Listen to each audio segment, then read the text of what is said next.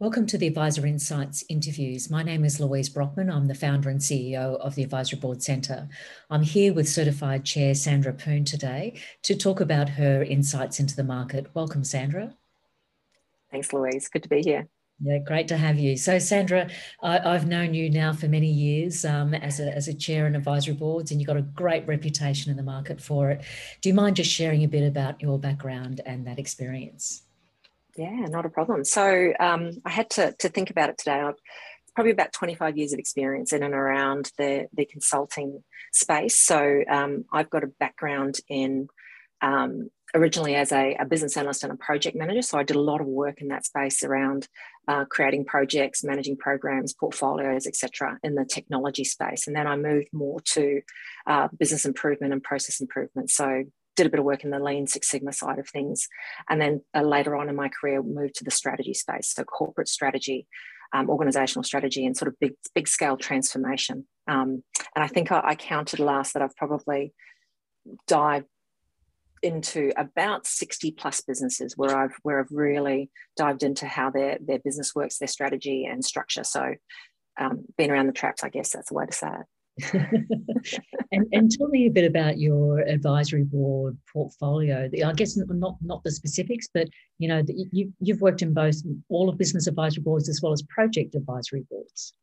That's right. Yes. So um, being being in the management consulting space, I guess I've been in the advisory space for for a long time as well, um, with that experience. So specific advisory boards, I've, I've been in small ones and large ones. So startup businesses, um, tech businesses, uh, manufacturing, uh, financial services. So in a range of those kinds of businesses, and uh, some of those I've been a chair, and some of those I've been an advisor, and I've also been in advisory roles for for a range of businesses as well.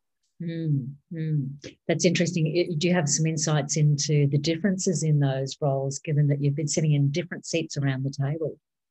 It, it is interesting. I um, the you know the control freak in me loves the the the work of being a chair and having that really nice structure of how you engage and and give advice and um, be very clear about what those intents are.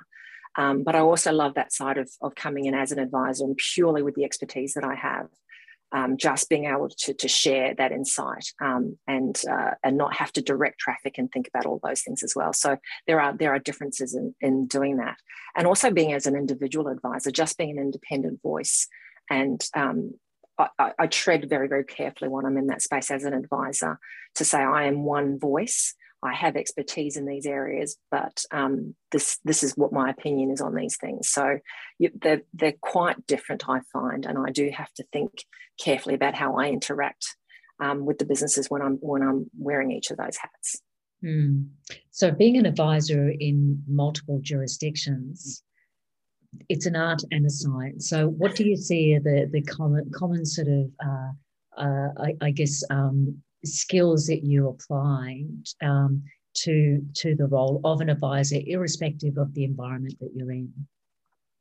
I guess a couple of the key things that I, I think of is understanding the business that you're dealing with.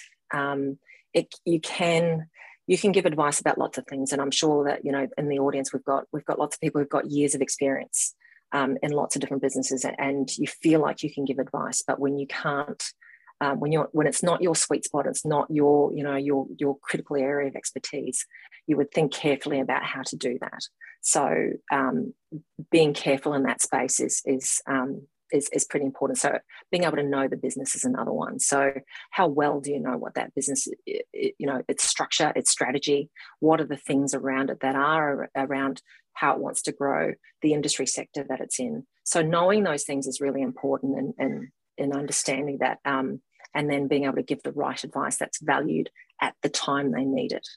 Um, I've also learned that I've often given too much advice too early on and gone, oh, you could solve all of these things. And it's just literally too much for the business to handle at that time. And, and being able to read what they need at the time that they need it is, is mm. also a challenge. So there's, there's definitely an art in that too. Because mm, you've got to meet them where they are, don't you? It's not about Absolutely. what you know, it's about what they know and what they're willing to do. Yeah, and, that, and that's a really interesting comment because it, you know I, I think I was you know guilty of that years ago when I was first consulting. It's like I want to tell you as much as I know and how how much I can help you. When the other way around is it's you know as you develop that that experience and that um, you know the subtleties around what's required in meeting them where they are is really important because sometimes they just won't hear it and um, that value gets lost mm. how do you stop yourself from going over that mark sandra gosh sometimes i probably don't some of my clients might say that but it is um, it's a constant learning and a, and a, and a self-evaluation process mm. so you can only, um, you know, some a, a person that um, worked in uh, in healing one said to me, you can only heal yourself. So if you are self aware enough of what you can and can't do, and reflect, uh, you know, what's possible for the business and the and the client, mm-hmm. then I think you become a bit more attuned to uh, to meeting them with what they need rather than what you think, mm-hmm. which is which is a subtle difference, I guess. Yeah, um, we just recently re released the Code of Ethics uh, for the Advisory Board Centre community. And I, I, guess it's interesting understanding the, the ethics of providing advice um, around the boundaries of when you should and when you shouldn't be providing advice. Do you have any?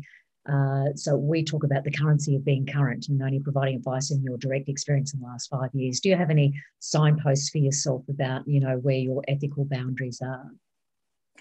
I, I, do, and that you know that currency advice is really important. Um, so I, I use that actually as my own yardstick, and I remember when that was first released, like that was a very good indicator for me to go, do I have current enough experience? And in some of the areas, I even say if I haven't done anything in two years, then it's not current anymore, and I can feel it.